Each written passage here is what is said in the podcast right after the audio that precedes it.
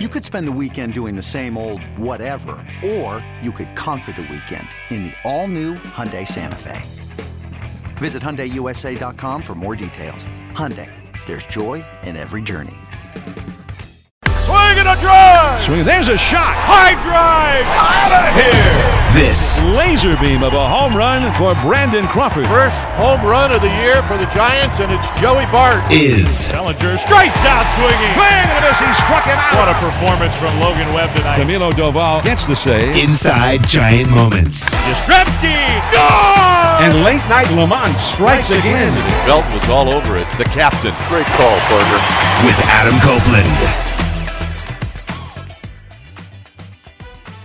Welcome back into the Inside Giant Moments podcast. I'm your host, Adam Copeland. Got a fun podcast for you today. Actually, going to talk to one of the Giants coaches today, somebody you may not have heard from in the past, Harvey Martin, who's the Giants' uh, human performance specialist, or he is a human performance specialist, but his focus with the Giants is on breathing, how the Giants are using breathing and their breath coach, Harvey Martin, to get more in touch with their bodies to understand high tense situations, especially for pitchers on the mound, and how to get the most out of their breathing and the direct impact that has on mental and physical health for the organization, something that's been going on now around sports for a few years. Harvey himself is a, uh, a former minor league baseball player, pitched in the Milwaukee Brewers organization. So a little bit later, we'll talk to him. A really fun and interesting conversation with Harvey Martin is coming right up. But before we do that, we got to talk about Giants baseball from this week. What a week it's been. Saw a note earlier this week. The Giants are the only team in baseball, at least to this point, and it's the only time they've done this in franchise history before June. They've had at least five streaks, losing or winning,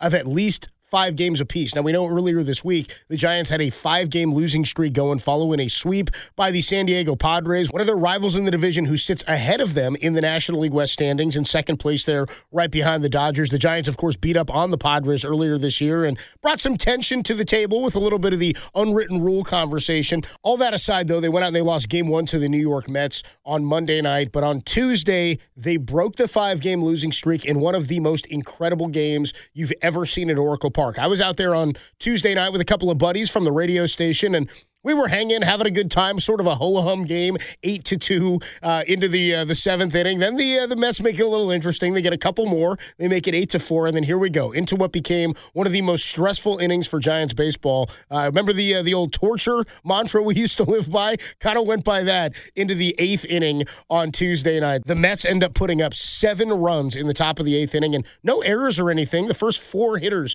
that came to the plate against Tyler Rogers got singles. Then you had uh, Dom Smith drove in a couple of runs with a double, made it a uh, an interesting game. Uh, obviously, the Giants end up going down eleven to eight. Very very stressful. If you were sitting out at the ballpark, and props to the Giants fans who hung around because I know it's a it's a weeknight. The game gets late. It's dragging on a little bit. Seems like things are going awry for the Giants. It was a pretty darn good crowd that stuck around to watch the Giants pull off one of the more improbable comebacks, one of the more improbable games and impossible games we've seen at Oracle Park. So Giants end up coming up bottom of the eighth inning. They end up uh, nobody on base, two outs. Joc Pederson, by the way, already had two home runs in the game. Joc Pederson steps to the plate with runners on first and runners on second, and we all know what happened. Yaz at second, Ruf at first. Two down. The pitch on the way. Swinging. There's a long drive to right. It's headed for the bay. A three-run homer, the third of the night for Joc Pederson. That one is wet, and this game is tied.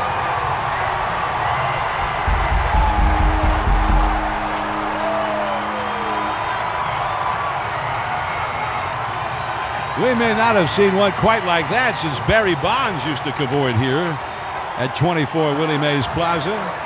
Off into the night and into the deep. Wow. It is 11 to 11, and this crowd is delirious.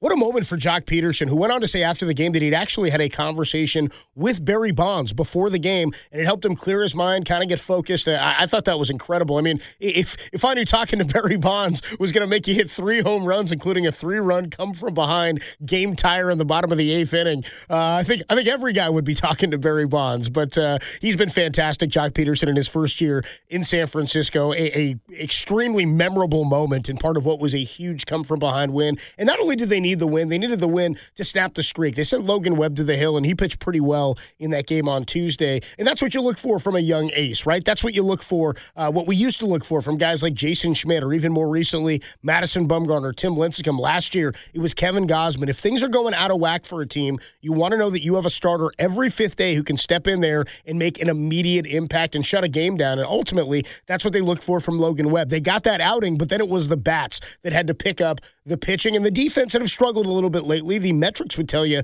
the Giants are not all that bad of a defensive team. However, uh, they do have a couple of pitchers who have been some of the most unlucky in baseball. We saw what happened to Alex Cobb on Monday. Is almost out of the game, and then he gives up a double to uh, to Frankie Lindor of the New York Mets, a stud shortstop for the Mets, who's having a really really nice start to his season after a down year uh, in 2021, which was his first year out in New York, out in Queens with the Mets. He gives up a double that would have landed one percent of the time. The expected batting average on Monday on that double from Lindor was a 1% chance of being a base hit, a .010 expected batting average on that knock that sent uh, Darin Ruf flying into the front row, maybe the second row of the stands. Thank goodness for the netting up that uh, that that left field line now and all the way up the right field line too. Anyway, I saw the expected ERA. If if Alex Cobb had been getting the outs that hits and contact that he allows to opposing hitters were fielded and fielded cleanly and outs were made on those, his expected ERA should be 1.75. Instead, he's up over six right now. So just goes to show you some of the bad luck that's going on around the game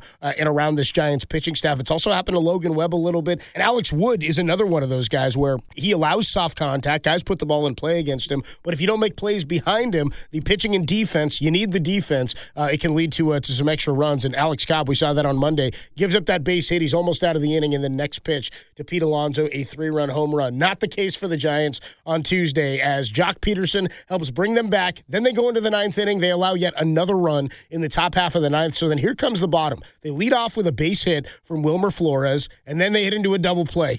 Kind of stressful there. You're going, oh boy, this may be where the comeback falls short but not so fast. Here comes Mike Yastrzemski, who's been red hot as of late, actually on an eight game hitting streak, hitting over 400 in that span following Wednesday's game. Anyway, here comes Mike Yastrzemski, draws a walk. So now you've got the tying run on base. Then here comes Darin Ruf. Darin Ruf gets a base knock into right field that advances Mike Yastrzemski to second. So now you've got runners on first and second, two outs, down by one, and all anybody wanted, Gabe Kapler said this after the game, was to get Joc Pederson up to the plate yet again. How cool would it have been to see Joc Pederson hit a fourth home run, including a walk-off home run in this ball game? Of course, that's the record in Major League Baseball. Only a handful of players have done so, including our very own Willie Mays. But Joc Pederson had an opportunity to do something not even Barry Bonds did. Now, he didn't hit a home run into the cove like he did in the eighth inning to tie the game at 11 apiece. What he did do was get a rocket line drive into left center field that scored Mike Yastrzemski to tie the ball game. And now, with two outs, two down, the game winning run on second base, here comes Brandon Crawford, and we all know how this thing played out. Darin Ruf, the possible winning run at second. The pitch. Crawford hits a ground ball into left field. Base hit. Can he make it? Canha charges. Here comes the throw. Here's the slide. He is swing. Ruf scores. The ball game is over. Incredibly, the Giants come back and they come back again. And now they have won it. Boy, what a game. Probably the craziest game I've ever seen at Oracle Park. I mean, I was there when Pablo hit three home runs in the World Series, which is uh, which is obviously an incredible feat. By the way, uh, Joc Pederson becomes the second Giant to hit three home runs at Oracle Park in a ball game. The first Giant to do it in the regular season, as Pablo did it in the World Series, two off of Verlander and two off of, uh, excuse me, just one off of Antonio Alfonseca. They also, don't forget, going way back to 2000, the Dodgers came into town and Kevin Elster did it against the Giants. So early on in the ballpark, we thought this thing was going to be a bandbox. Did not turn out to be that way. Uh, not quite as big of a bandbox as we assumed on opening day 2000. But Joc Pederson joins an elite group. We should also make note he becomes just the second player in Major League history to have both a splash hit as a visiting player. He did so with the Dodgers and to do it as a member of the San Francisco Giants. The only other player to do that, Ryan Klesko, the former Atlanta Brave and San Diego Padres. So Joc Pederson in elite company as he helps the Giants uh, win this one. And Gabe Kapler called it the best individual performance he thinks he's ever seen on a baseball field. Uh, fantastic stuff. A lot of fun as the Giants will hit the East Coast this week. And don't forget, as the schedule flips to June or the calendar flips to June, the Giants get a little bit lighter of a schedule. They fared really well to this point in the season against teams above 500, not so hot against the more elite teams in the league. So you want to uh, to pad that win total when you go into Cincinnati, when you head out to Miami, all those teams uh, on the East Coast and those struggling in the NL East. You got to beat up on them a little bit and then come on home and take care of business against the LA Dodgers and the Padres and all the teams in the NL West uh, that are going to be a problem for the Giants as the season carries on. All right, good time to transition into our conversation with Harvey Martin. He's a human performance specialist and also acts as the San Francisco Giants breath or breathing coach. What does that mean? You're going to hear about it in this great conversation with Harvey, who's a former minor league pitcher himself, and and maybe a little bit of advice that you at home can take to uh, to your daily lives about how to breathe better. Because what Harvey's going to tell you is that breathing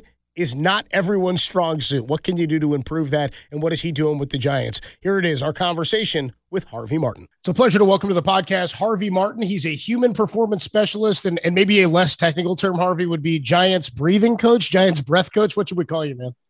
Yeah, I mean, uh, I'll take it. I'll take it all. I suppose breathing coach. I do mental skills, human performance, but breathing. I'm I'm assuming will be the the topic of discussion here. So we'll stick with breathing coach for uh, for the listener.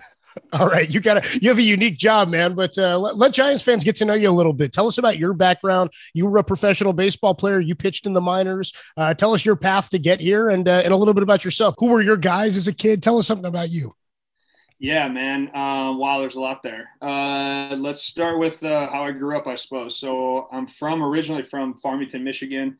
Okay. Um, grew up in Michigan. Family moved around a little bit. Lived in Ohio a little bit as a kid. Ended up coming back to Michigan, and then I landed at Central Michigan, uh, where I played college baseball.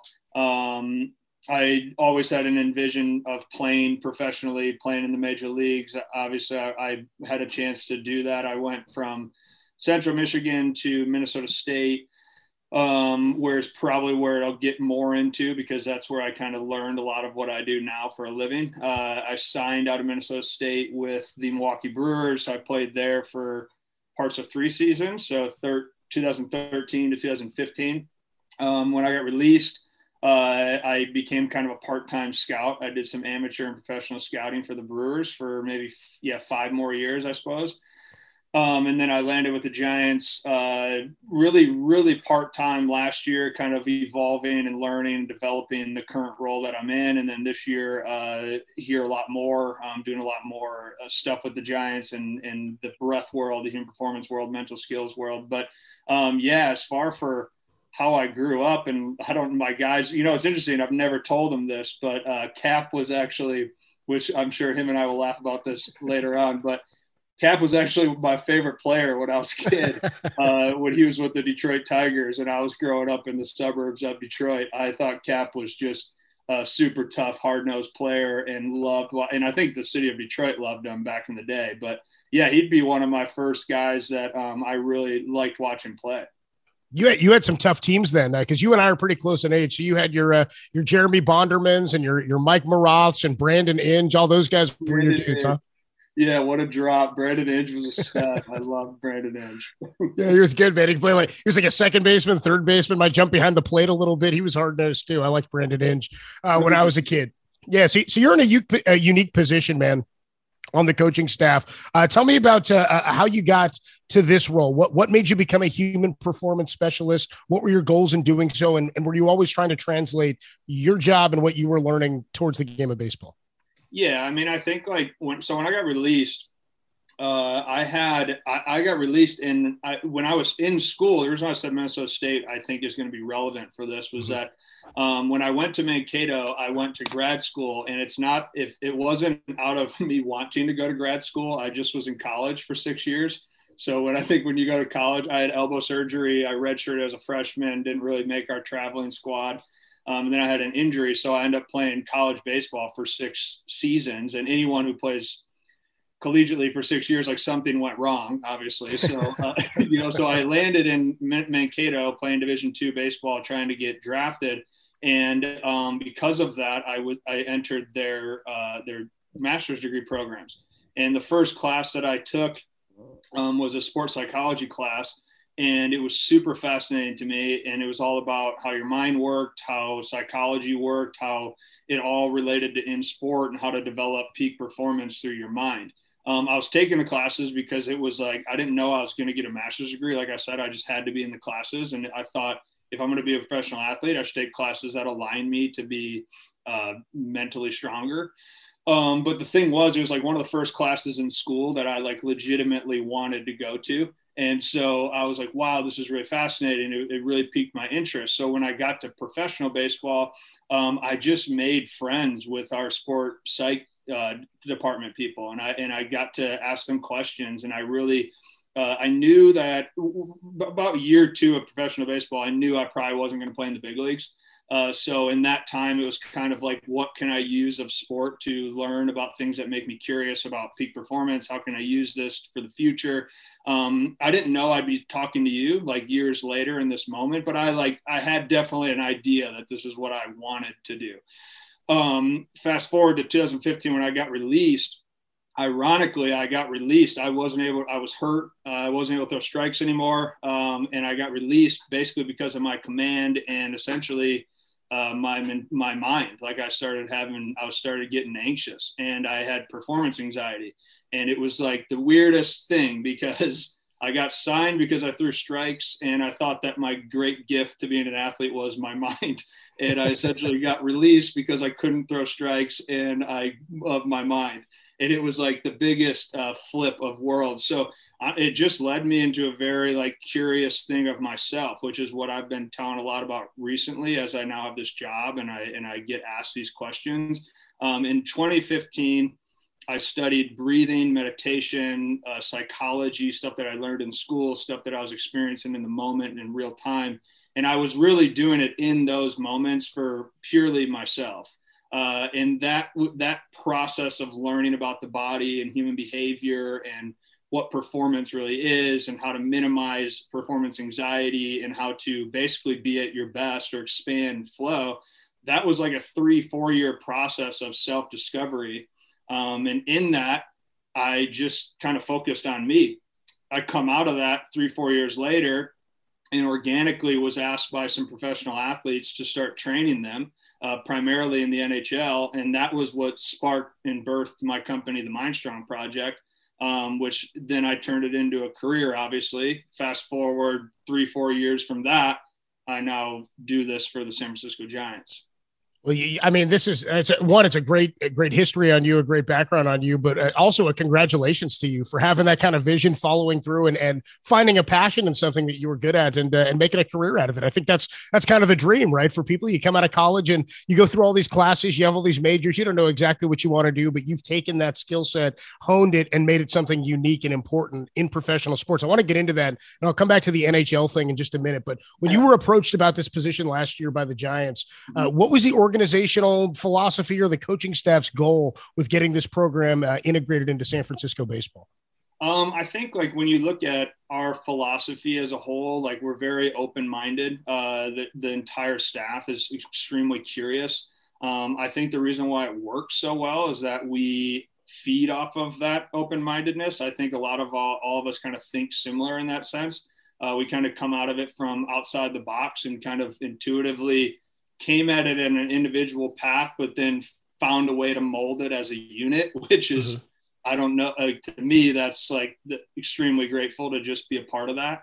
Um, and I think the way that they approached me was we wanted to turn a lot of our mental skills training and a lot of our uh, human performance platforms, we wanted to be able to touch all avenues. So I kind of come at it from a physiological view, kind of these tangible things of breathing, heat cold methodologies, ways that you can kind of objectify and train your physiology, your nervous system to get stronger so that you can perform and be sustainable. But then we also have people like Shayna, you know, and she's doing a lot with our psychological work. And we also have people like Drew Robinson who are doing a lot of stuff with our psychological work. And then we also have our strength staff and our sport science staff.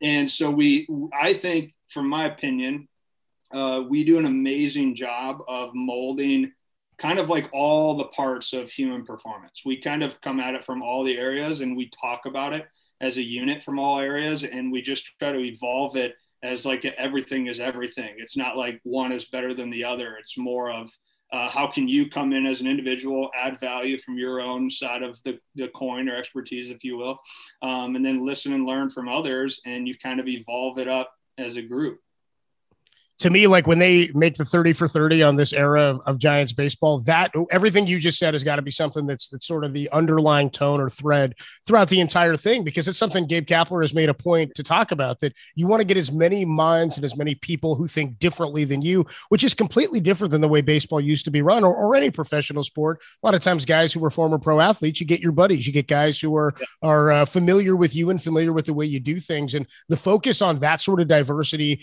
paired with the mental health health aspect that you just talked about, I think has had a pretty good impact. Are there tangible positive impacts you can see with this type of philosophy in the organization on player performance? Uh, yeah, for sure. I mean, a lot of that stuff keeping in house, right? Obviously, of course, something yeah. that, that, we would do on that side. But I think like the tangibleness that we're seeing um, is just the processes and systems developed in simple, holistic things. I think that the thing that you touched on about cap that I would have to elevate and, and just kind of magnify is the fact that cap did and, and does an amazing job of creating diversity, which as an individual is like it's an insane experience to go through. So I can kind of speak to that because it forces you to expand your thinking. Uh, and that is where I think like all of us are kind of in it. So coaches and players we're in this we're in this like constant development of thought physically mentally and emotionally. Um, and then again i think when it's supported by people like cap or supported by the front office and our leadership groups um, it gives you like the freedom and confidence to sort of like just amplify that. So i mean i just wanted to touch on that because i've been super thankful to experience a group of diverse individuals and how much like that really does evolve your your game, like your craft. Uh, and I think that that's I talk a lot about that back home. So hearing you say that, I just have to kind of take that another level and say it's a really cool experience. But um, the tangibleness, like from my side, that you see is you can see a lot through like breathing. Uh, I especially will get into just breathing specifically. Like a lot of what I do is I look at breath from three pillars, basically your mechanics, uh, how you manage energy, and then psychologically, so how you control your state of mind. Um, if we can look at like how you breathe mechanically, we can definitely like measure and track uh, how your diaphragm moves, how your rib cage moves, like how you actually breathe. Are you good or bad at it? Uh, majority of people, I would say more than most people, are really bad at it. Uh, so it's trying to create that first. Like, how do you get the actual muscles of respiration to move accurately uh, and then be sustainable? So that's definitely tracked. It's definitely tangible. We definitely see it. We see improvements, and we just got to keep building on that, like any other muscle. Um, energy management, similar to the same thing. Basically, tracking like consistency of heart rates, uh, consistency of breath holds, basically things that you can see um, on how people manage their oxygen levels or carbon dioxide levels. All that stuff is related to how your actual energy is, not like i am happy energy, like a I can actually I have fuel, I can move, and I can sustain this speed for a long time. Um, psychological is it, it, obviously you can do that a lot through like neurofeedback and things that you can actually track of the brain and states like that. But I, I in my own opinion, psychological tangibleness is really like subjective. It's kind of hard to track how people think um, and how that's happening in real time. So I think the first two, the mechanics and the energy, is more objective, more tangible. Uh, and then with the mind, that's where you'll see some of the subjectivity where you're just sort of trying to ask players questions and, and see where they're at mentally. So let, let, me phrase it in a different way. How about like performance benefits from this? Because you talk about uh, like learning to breathe. If, if a pitcher's on the mound and he's in a high stress situation, is this something he can tap into? Is this something that helps him calm himself to lower his heart rate? Things you're talking about, maintain energy, because obviously there are different jobs on a yeah. baseball staff. And, and so we'll get into, into more detail about the program and, and the three pillars that you're going through. But for individuals, are, are there different things that they can tap into and apply to their day to day performance on the field? Yeah, for sure. Okay, I see where you're going with that. Um, th- that that tees me up a little bit better in terms of real time uh, tools. Mm-hmm. Yeah. So when you're pitching, like the whole objective is how do you use a controllable under real time pressure? Like how do, as a performer, how do you make a decision under pressure, whether that's mental or physical? It doesn't really matter in in in the game, right? Um, a, a pitcher, for example, has to agree to the call or the sign that they're getting, and then they have to execute it. So there's like a lot going on within 15 seconds, right? Um, what we're trying to do is like, can they feel when their mind either gets away from them? Can they feel when the mind gets away from them from the feeling of their body being the breath? So if they can tell that their breath either sped up or it got mechanically unsound or uh, their body gets tight or frozen, any of these things, if they can feel that physically, now all of a sudden they've trained the tool, which we do a ton of, right? We do all these stressors and then we train them how to breathe in it so that when that 15 seconds happens in game, they know the feeling so much that they can get off the, I'm just using a picture example, they can get off the rubber and use a specific breathing. This will all be different based on the individual, and it usually always is based on the individual. But typically, they have trained their specific protocol outside of that event so that when it happens inside of the event, they do have a very specific breath that they will use to center themselves, control themselves, free themselves, and then they can rationally think through what's about to happen and make the appropriate decision. So it sounds to me, in simpler terms, like the breath in that situation is used sort of as the uh, the meter or the alarm. If you notice something's off by your breath, that's when you can register because you've trained yourself to try to hone in on on what you need to do to fix it in that moment. Exactly. That's exactly what you're after. That's uh, that's fascinating stuff, man. That's that's it's. I mean, because it, it's something that I don't think I, I, imagine that with the players you work with, many of these guys haven't experienced that before or have not trained themselves to do that. Or if they have, it's something that they're trying to grow and, and sort of hone in on or sharpen a little bit for when they're in that position. Yeah, for sure. I mean, I think like like I said, my title as a breath coach, when someone's with me, they're they kind of know what we're doing there, right? Right, like, right, we're right. Training the breathing. I think the I think you're right on that. Like I don't. I think from my perspective, it doesn't seem like it's that out of the box because I'm doing it all the time. Like people are coming to me to train breathing, so I don't see the oddness of it. But I know that outside of like m- me it probably looks a little different and unique. Um, but yeah, it's just like any other skill. Like when a guy comes to me, I, it, would be like if they're going to run sprints or lift or work out in the weight room, uh, they're going to strengthen their body or their aerobic capacity. When they're with me, they're coming to strengthen their breathing. And so I'm always trying to trigger finding, learning the individual, and I'm trying to create stressful situations um, that teach them their own feeling to the breath so they can create their own tools and confidence and skill set and use it in game like we just talked about. So let me ask you this. How, how do you create uh, sort of create that that control that sort of moment of stress? Because it, until you're in that moment it's it's just sort of you've perceived it or you've imagined it or, or maybe there's a structure you have. How do you set up a situation in a guy's mind to sort of get him into that feeling where he knows what the alarm is going to feel like and know that his breathing is off? Yeah i mean have you ever jumped in like an ice tub or anything not in years, but yeah, I used to when I was an athlete. Yeah, I used to do it. Yeah. So, do you remember like the immediacy of what happened to your breath when you did that? It gets real shallow, and you're sort of in shock a little bit. You're you get all tense. Your shoulders go up to your ears. Hundred percent. So yeah. that's a great tool, right? It's one of the main ones that we use is the cold, and the reason why is because of what you just said. So when you throw a guy in the cold, um, they instantly start to upper chest breathe. They typically mouth breathe, hyperventilate. Yeah. Right. And so what what what temperature does is temperature is like an amazing tool to trigger real time stress. Your nervous system reacts to cold uh, really quickly because in your brain it's survival. It's trying to save itself, and that cold equals it's not safe here. And so what you're trying to do is um, it, obviously, if I want to see an instant result, you'd throw a guy in a 38 degree cold tub that's never been in it, and they'll really hyperventilate.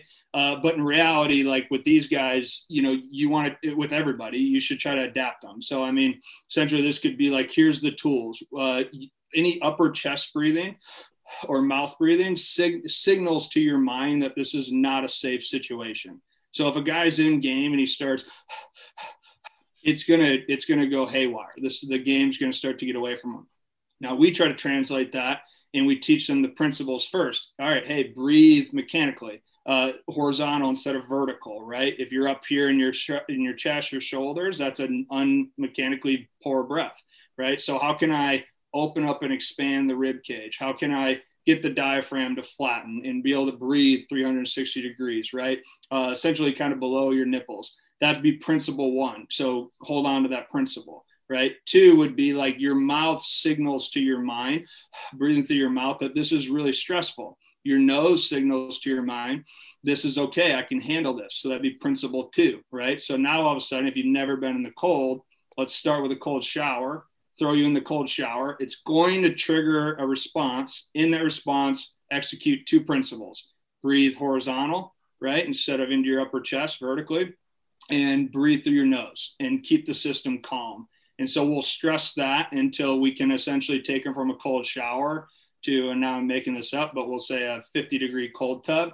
And then we'll get them into a full body, teach them the same thing until we can get them to 40. And then you just decrease the temperature or increase the time. And you're training them just like anything else. Right. And so now when a guy gets into that cold tub, we'll say six weeks later, he's able to a breathe mechanically sound he's able to utilize the diaphragm and the breathing muscles but then b he's able to psychologically tell himself that this environment is safe by the way in which he's breathing the nose versus the mouth and so that has insane performance benefits it's incredible what your body knows, right? Like what what uh, what sensors go to your brain and, and what your body feels based on how it is that you're breathing. This is great insight, man. You mentioned earlier that the the NHL or you had individual NHL players kind of coming to you, and that was the sport that you mentioned is sort of the most prevalent early on. How different in that sport relative to baseball? Because baseball is such a it's drawn out drama, right? The tension builds as you go. So you might, as a pitcher, even have that time to be able to to notice that alarm going off, to, to recognize that you're not breathing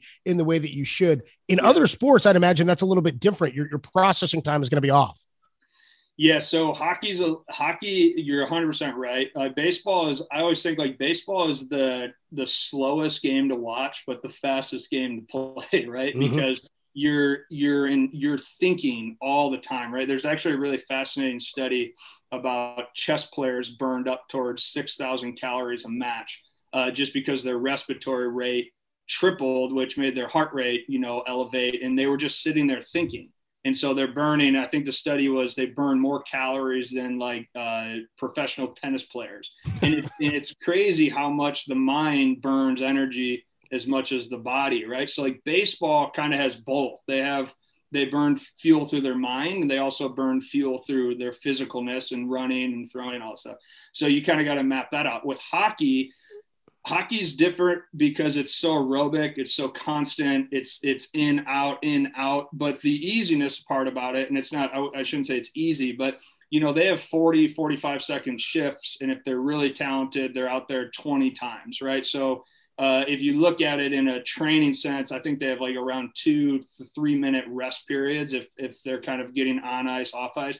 So if you're doing training with hockey in a very very simple way really all you do is you try to get them to uh, sustain nasal breathing as long as possible or mechanically sound breathing as long as possible at 45 second intervals and then you rest them you know and then the off season you just find as many ways to challenge them as possible right? So that could be they hate this but love it right? But it's like you could do a, like a row machine or airdyne bike and you could blast them at 45 seconds and then throw them in a cold tub like right after that and watch how they uh, downshift and you simulate that cold tub as a as a shift right so it's mm-hmm. like the cold tub is really stressful uh, but the shift on the ice it's or when they're sitting on the bench it's not so it's like can you sustain 45 minutes of consistent or 45 seconds of natural breathing good mechanical sound breathing and then throw you in an ice tub and you create more stress, but like you keep the pace of breathing. Uh, typically, things like that and systems like that, if you can increase their endurance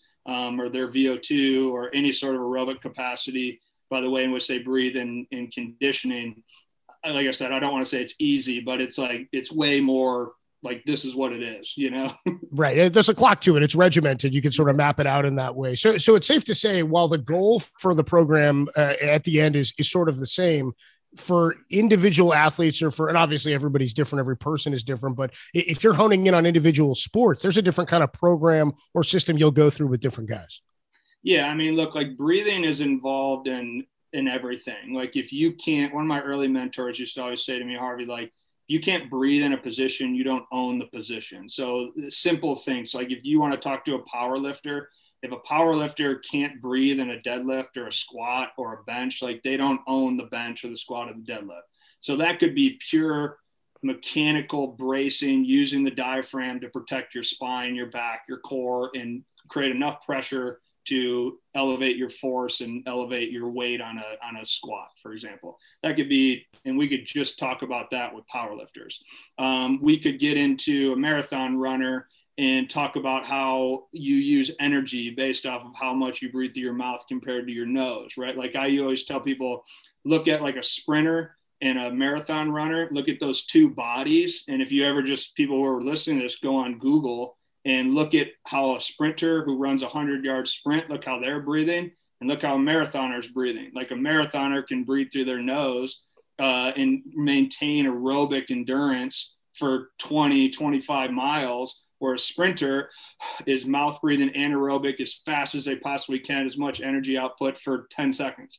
And the bodies look different and the breathing looks different, but they're mm-hmm. both two entirely different things, right? So that could just be sprinting and running. And you can go to hockey, like we just talked about. You can go to chess, you know, chess players try to lower the respiratory rate. Uh, mm-hmm. baseball, you try to lower the respiratory rate football is on off on off you know now you can get into body sizes uh, football players with big necks they tend to mouth breathe more they have more issues in that sense like it, it, there's all kinds of breathing is in every single thing that a human does so you just kind of meet the person where they're at and you teach the same principles of breath you connect it to the language of their sport or their event um, and then you just you know go from there you blew me away with that uh, with that chess note about chess player. I mean, it makes sense, but them burning like ten thousand calories during a, a, chess match. I know, like Michael Phelps used to eat like ten thousand calories before he'd hop in the pool for his yeah. Olympic workouts. I didn't see her crushing that many calories in Queen's Gambit. You know,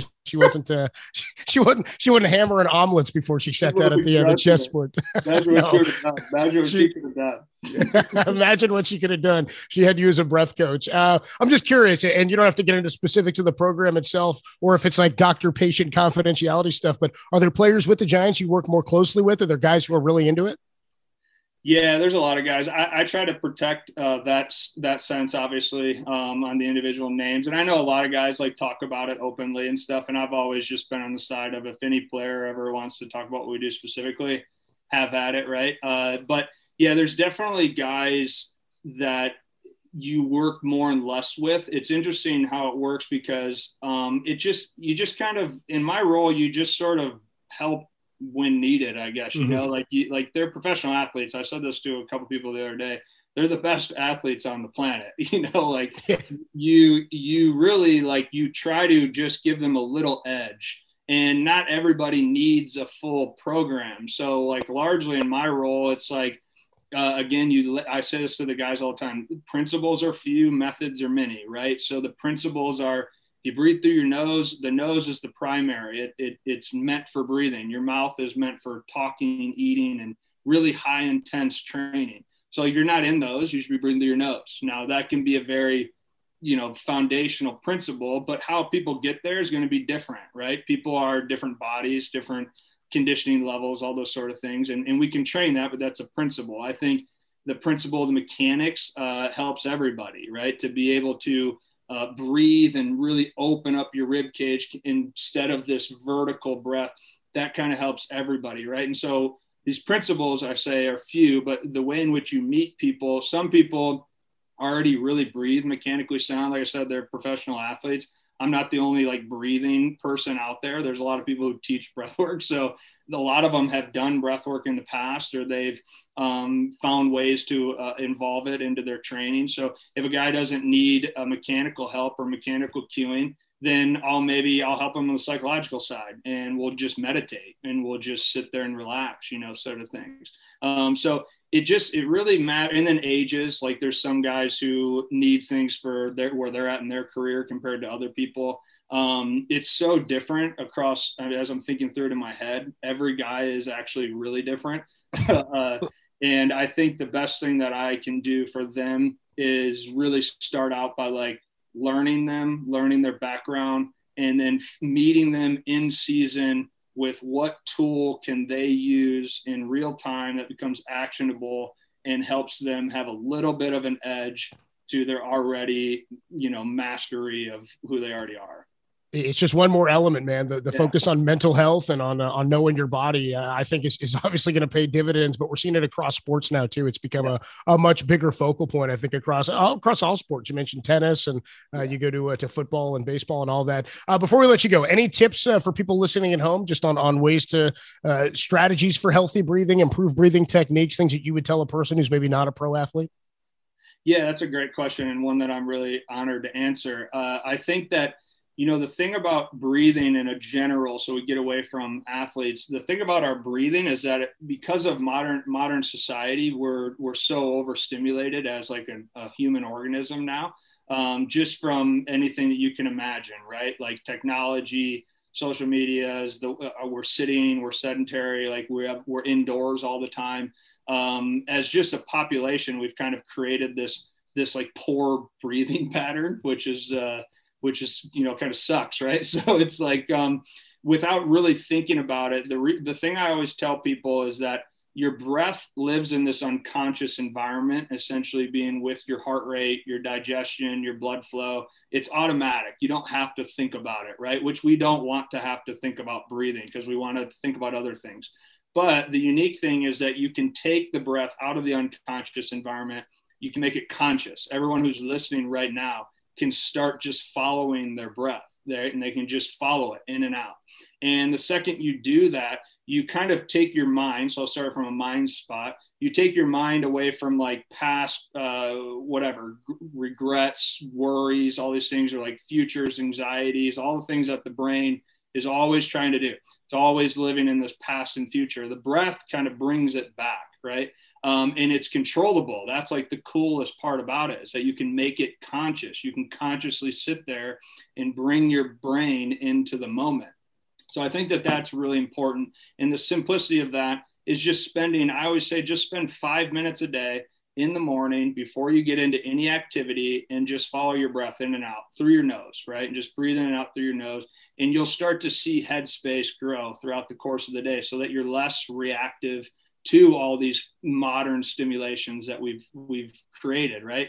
Um, the second thing and kind of the last thing is uh, what do you do throughout the day or at night or uh, situations when you're in these these scenarios of where you maybe find yourself reactive or stressed out?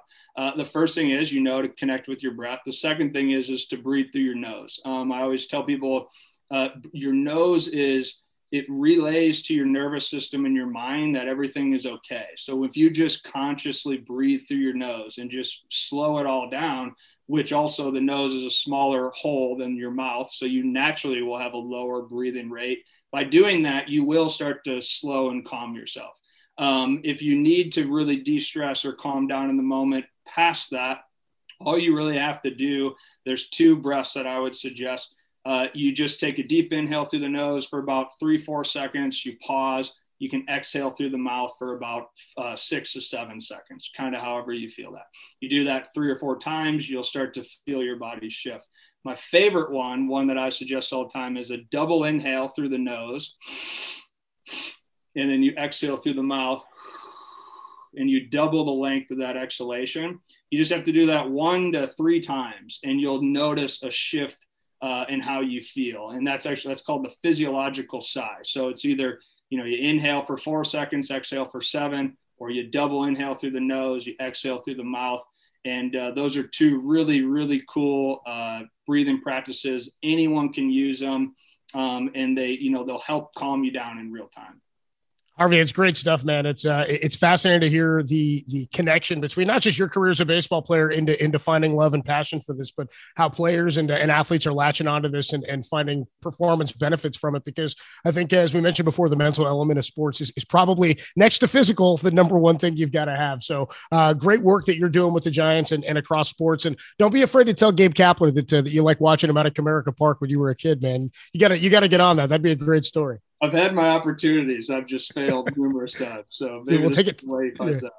take a couple of breaths and uh, and get catch your breath a little bit, and then and then go out and uh, and let them know. But uh, Harvey, great stuff, man. Thanks so much for the time today. Thank you, thank you. I appreciate it. Take care. Boy, what a great conversation with Harvey Martin. It's become extremely prevalent within the Giants organization, and uh, we're hearing more about it across sports. But I'm I'm proud to be a Giants fan uh, in particular, especially in this era of Giants baseball, because not just the diversity that Gabe Kapler has preached uh, among his coaching staff with, uh, you know, additions like Kai Correa or Antoine Richardson or uh, Alyssa Nakken, of course, across the board, they've got a diverse coaching staff. But when you hear Harvey talk about the focus they have on mental health, and of course, Drew Robinson still very close uh, to the organization and uh, and gives talks and talks to players and was around for the end the stigma, uh, not be afraid to talk about mental health days that the Giants have had uh, at Oracle Park. The players all wearing the shirts. That stuff's all fantastic. But when you put it to work with the players themselves with things like this, things that help expand their mind, that give them what they need to be the most successful they are, not just within the game, but you can take that stuff out into your daily lives. Uh, it's just incredible that the Giants uh, are about building people and about building good people in addition to trying to build a champion. And that's something that I think is extremely unique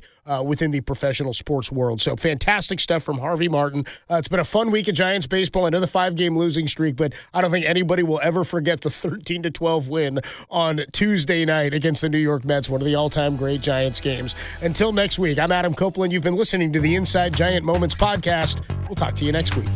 Swing and a drive! Home run for Brandon Crawford. This What a performance from Logan Webb tonight. Camilo Doval gets the save. is Yastrzemski! Gone! And late night LaMonte strikes again.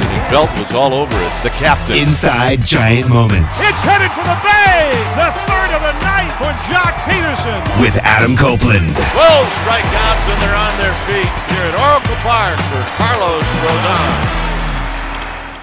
It's blazing hot outside. You get in your car to turn on the AC to get cold air pumping, but it blows hot air out. This issue is commonly caused by low refrigerant due to leaks in the AC system. You want an easy, all in one solution that will restore the cold air in no time. AC Pro Recharge Kits. Make restoring cold air easy for even those with zero DIY experience in less than 10 minutes. Save time and money versus going to a shop by picking up an AC Pro Recharge Kit today. Be a pro with AC Pro.